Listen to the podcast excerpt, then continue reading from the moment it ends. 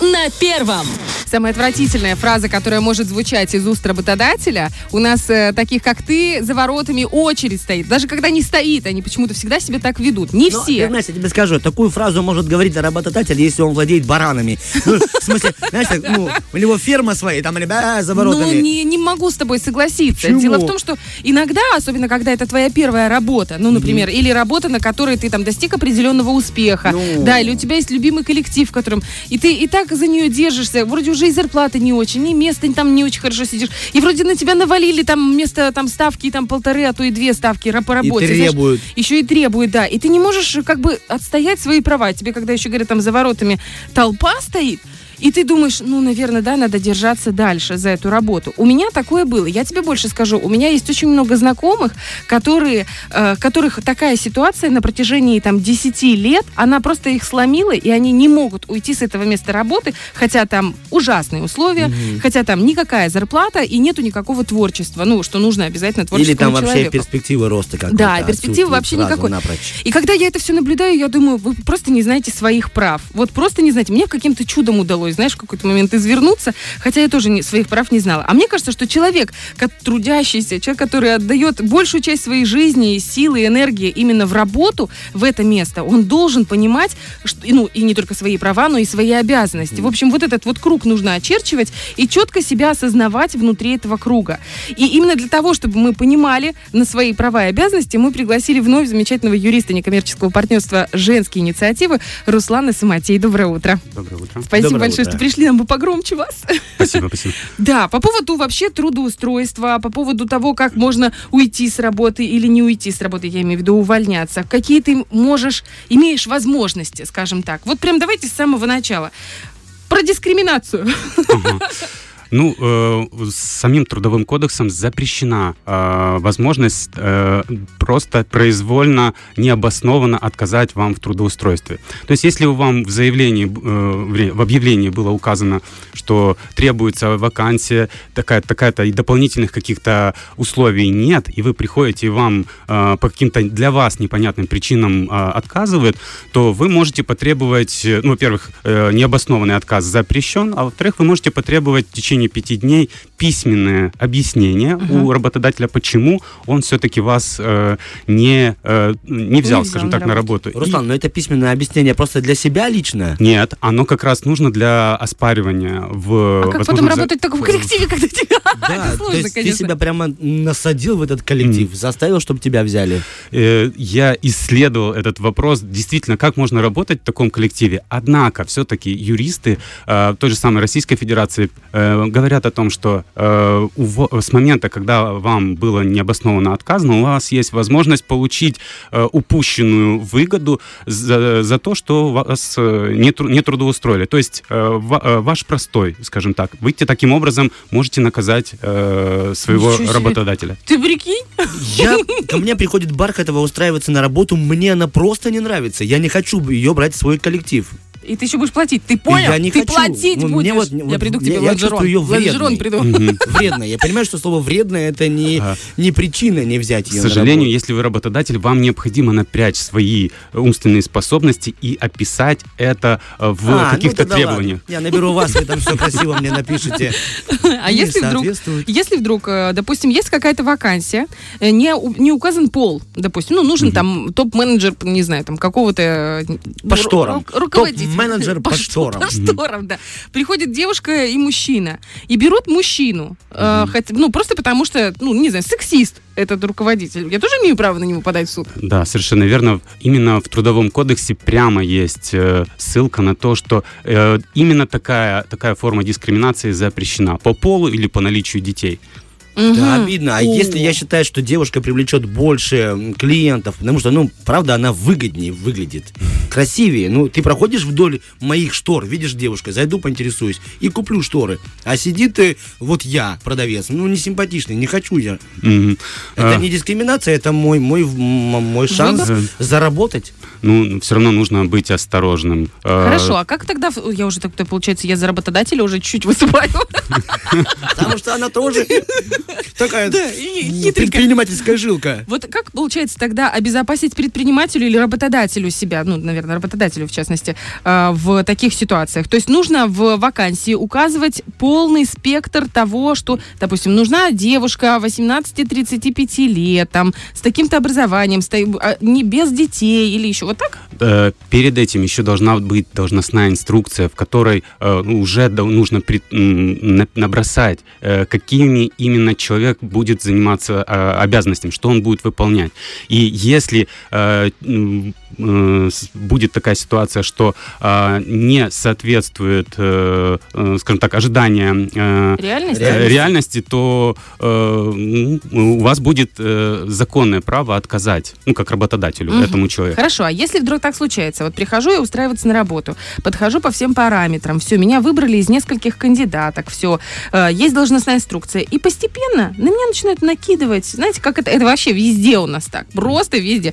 Там э, ты должна только развешивать шторы и продавать их, ты должна отглаживать, развешивать шторы и продавать, постирать, ты должна шторы. постирать, отглаживать, и вот это вот оно так медленно и спокойно накидывается, накидывается, что в какой момент я могу остановиться и сказать так, стоп, Э, вы, э, есть э, так называемый орган надзора у нас в Приднестровье. Вы можете обратиться туда, и орган надзора ну, разъяснит о том, что не, не, неправильно это, скажем так, делать. Кроме того, вы прямо можете требовать у работодателя, особенно это хорошо делать в письменной форме, что и это его будет дисциплинировать. Угу. Скажем так, уже у человека есть доказательства о том, что его в какой-то мере дискриминируют. То есть угу. э, это будет э, его приструнивать, скажем так, не нагружать больше. Рустам, ну это же конфликт. Э, Я подчиненный, пишу заявление на своему начальнику о каком-то нормальном общении. Теперь с начальством даже и разговора быть не может. Уважаемый Андрей Иванович, я больше не буду стирать ваши шторы, потому что это перебор. Э, правовая культура, э, она предполагает, что у человека, который трудоустраивается, есть права. И работодатель должен об этом понимать и ну, знать. Видимо, я так зашорен, что мне кажется уже да. я да, вас понял. Просто я понимаю, что это конфликт. Да, ты хочешь сделать коллектив, угу. и вот вы вдруг начинаете общаться, где-то стираете какие-то грани, и, конечно, и руководитель к тебе ближе, и ты к нему, и потом ты такой, нет, я вспомнил, что это перебор. Давным-давно были нарушены, когда вы стерли грань подчиненный и работник. Такое ведь бывает? Бывает, конечно, к Это уже вопрос психологии, мне да, кажется. я согласен да? с тобой. Если мы говорим про правовые отношения, то, ну, тут, наверное, да. наверное, если смотреть вот на западные какие-то вот устройства в фирмах, в больших, на больших предприятиях, там это как-то действительно соблюдается. У нас немножко как-то по-другому трансформировано, но тут возможность еще и из-за менталитета. Совершенно верно. Но сам э, трудовой кодекс очень социально ориентированный. Он э, дает прав работнику намного больше, э, ну, в общем, э, и, соответственно, нагружает работодателя э, обязанностями. Э, у работодателя больше обязанностей, чем прав, только благодаря тому, что вот существует такой закон. Ну, угу. какие? Давайте, если да, можно, да, давайте, да, какие, да. какие у работодателя обязанности по перед отношению к работнику? работнику? Э, ну, например, работник, если трудоустраивается и с ним не, э, ну, каким-то образом не заключили трудовые отношения, ну, не, не э, подписали трудовой договор в течение трех дней э, работодатель обязан это сделать. То есть, если он этого не сделает и работник работал больше, допустим, пять дней, то уже считается, что он находится в трудовых отношениях, что налагает обязанности платить, в общем, получать социальный пакет от угу. работодателя. Первое, еще что? А, сейчас можно в этот момент остановиться? А когда делают неоплачиваемую стажировку, и когда человек ходит месяц, два, он выходит, например, там ну, на смену. Он выходит в смену, он выполняет... Шторы. Да, он вот, да, продает шторы. Он уже продал там на какое-то количество денег. Они говорят, ты учишься, мы тебя обучаем. Это неоплачиваемая стажировка. И вот она может идти месяц, два, три, потом, ну ладно, мы тебя трудоустроим. А может быть и нет. Или наоборот, да. типа, спасибо, вы да. нам не подходите. Да. В данном случае все должно быть письменно прописано угу. в, э, в каком-то договоре, в каком-то соглашении. Если этого нет, то, соответственно, э, есть э, возможность обратиться в ту же прокуратуру и опять же трудоустроиться устроиться. Простите, так, так. пожалуйста, а сам работник может написать от бумаги, от, от руки, вот при, при вас, говорит, я э, прохожу бесплатную ста- стажировку месяц, пожалуйста, подпишите. Потому что если, ну, нету, вот не дали договор, да, вот три дня, а вот не дал договор. Законом не запрещается Отлично. возможность э, э, находить консенсус, однако он должен быть, э, ну, как скажем так, соответствовать форме. Опять же, форма э, прописана. Как это происходит? Человек приходит и не говорит, мы вам предлагаем бесплатную стажировку, мы вас будем обучать и тестировать. Что он должен сделать? Я хочу с вами оформить эти отношения. Да, да. И ему обязаны предоставить договор, в котором будет четко видно, что вот э, стажировка, э, ее термин или условия прохождения и, э, соответственно, уже трудовые обязанности или об- обязательство заключить э, с таким работником э, трудовой договор. Но тут э, есть нюансы, э, что такое стажировка. Э, это, если будет больше видно, что это испытательный срок, то, соответственно, к этому, ну, даже через суд можно, скажем так, э, отстоять свои права, что все-таки это был испытательный срок, а у него есть термин три месяца, то есть больше не может быть. Понятно, короче, позовешь хорошего адвоката или юриста, и тебя сиди на месте. А, нет, и у вас есть э, союзники. Сразу могу сказать, что э, есть э, профсоюз, который, э, ну, в- я говорю о республиканском, который э, по в силу своих каких-то э, ну, моральных устоев они от- окажут вам э, Помощь, поддержку, помощь, да, в поддержку, виде правовой консультации. Потому Она- что чаще всего профсоюзы, которые, ну, не во всех, не на всех предприятиях, но очень часто встречается, когда профсоюзы очень лояльно относятся к работодателю, который Э, непосредственно находится К уже... сожалению, факт существования профсоюза как раз и обеспеч... ну, обосновывается Должен, тем, чтобы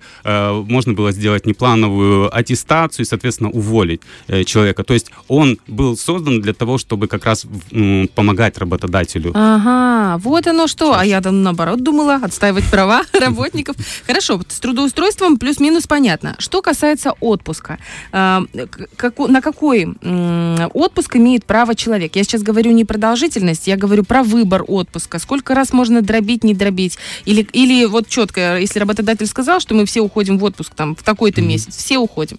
Э, Раньше была возможность и дробить, и даже э, работать э, и получать за это компенсацию. Сейчас Трудовой кодекс обязывает работодателя дать код- этот отпуск две, две недели минимум реальным, Мгм. а все остальное компенсации. То есть это сделано для того, чтобы обеспечить, защитить работника, чтобы у него был все-таки отпуск. Может ли э, работодатель отказать человеку в компенсации? Ну, типа, нет, мы тебя выгоняем в отпуск. Он говорит, я хочу компенсацию. Я две, две недели отработал, а- а- отдохнул. Мне больше не нужно. Мне достаточно этого отдыха. Дайте мне, пожалуйста, компенсацию. Или пока это момент такие. Э, ну, опять же, все по согласованию. Не- нельзя, от, э, скажем так, потребовать это, но и такое право есть. Поняла. По поводу декретного отпуска. Я сама оказалась в такой ситуации с первым ребенком.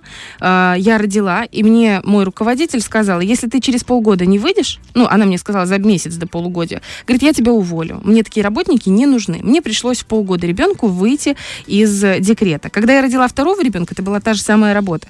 Мне э, руководитель, я, вернее, сказала, что я через два месяца выйду, мне есть кому сидеть с ребенком. Она говорит, ты нам мне не нужна, сиди. Мгм. Я просидела год. Я говорю, я хочу выйти. Мне нужны деньги, мне нужна работа. Говорит, сиди. И я после этого уволилась. Да, на что она имела право, на что нет. Работодатель спутал, что э, у вас, э, скажем так, нахождение в декретном отпуске – это право.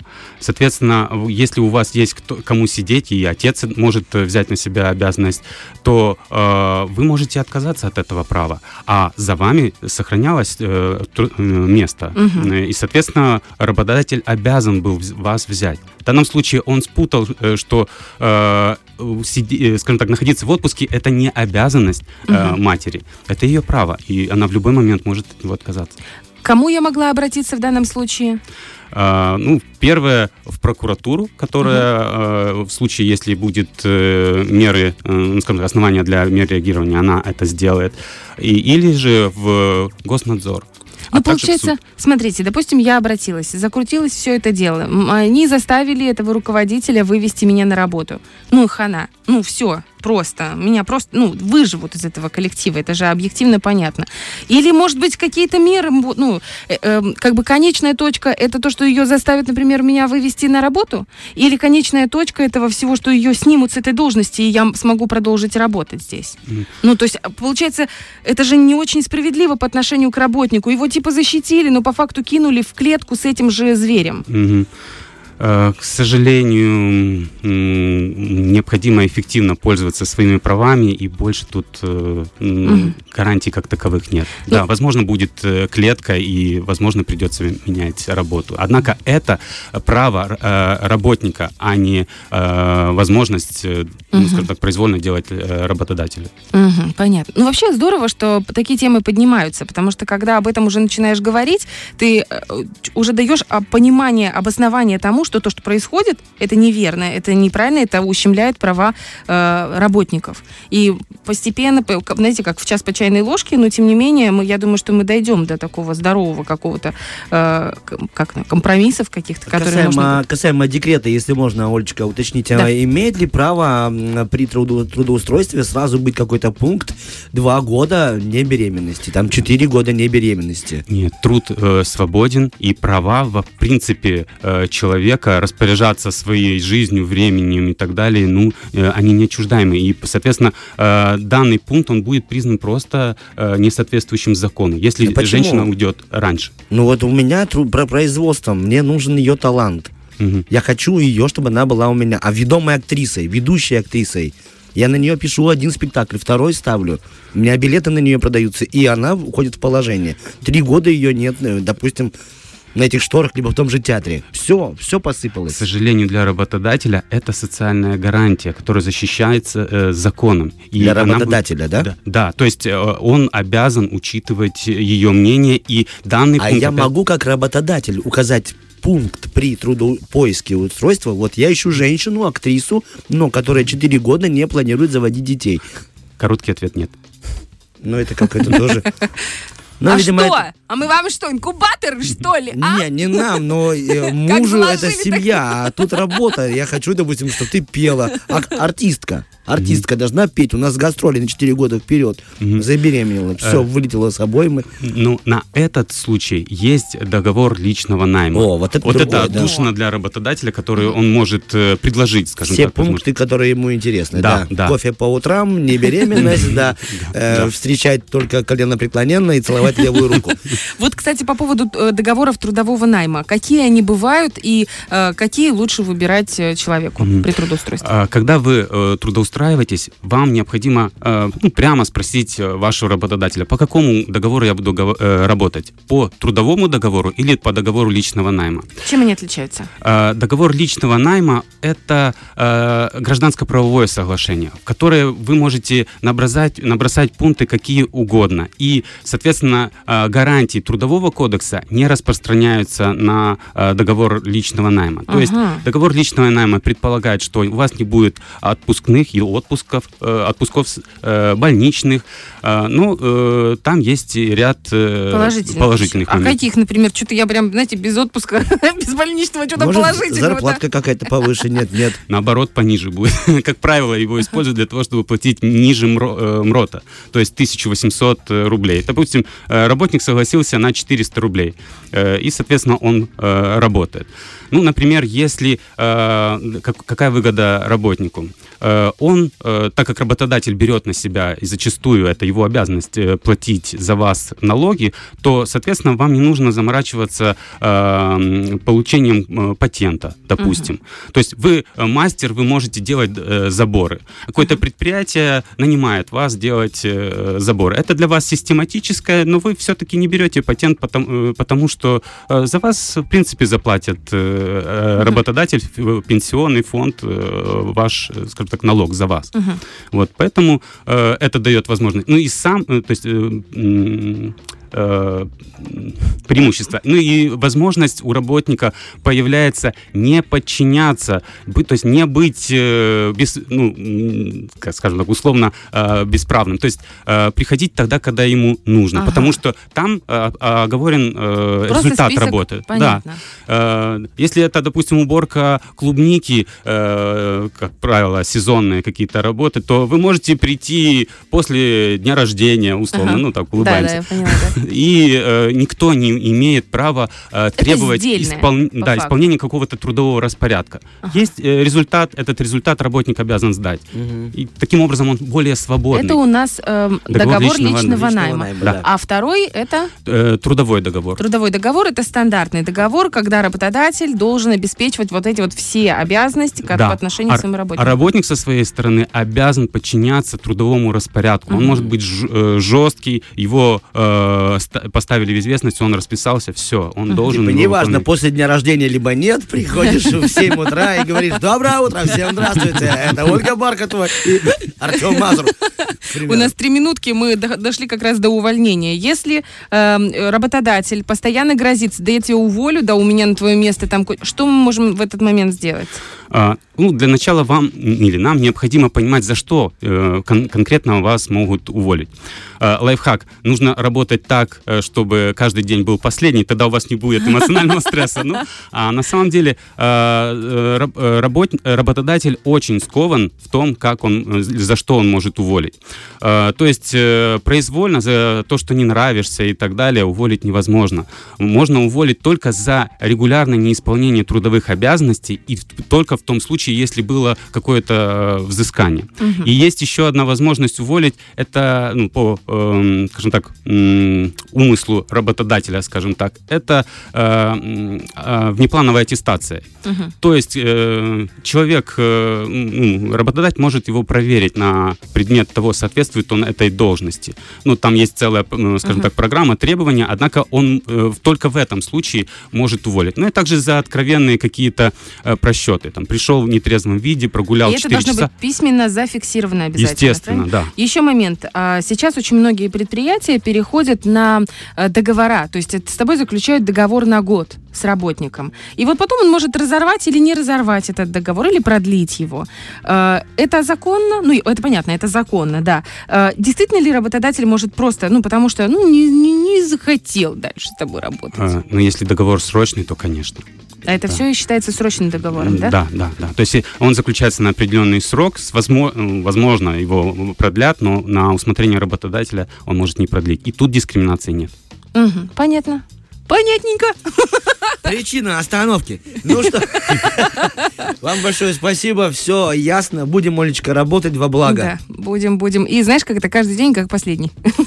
Да, но я себе не представляю, типа, о, все, пока, может, больше никогда не увидимся. Может У тебя быть? завтра эфир, да? А, как же правило?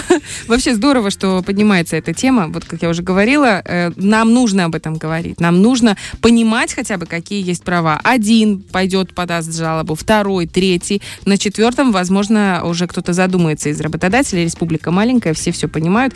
И особенно, знаете, есть такие руководители-тираны, ну вот с, с чем я столкнулась в какой-то момент жизни.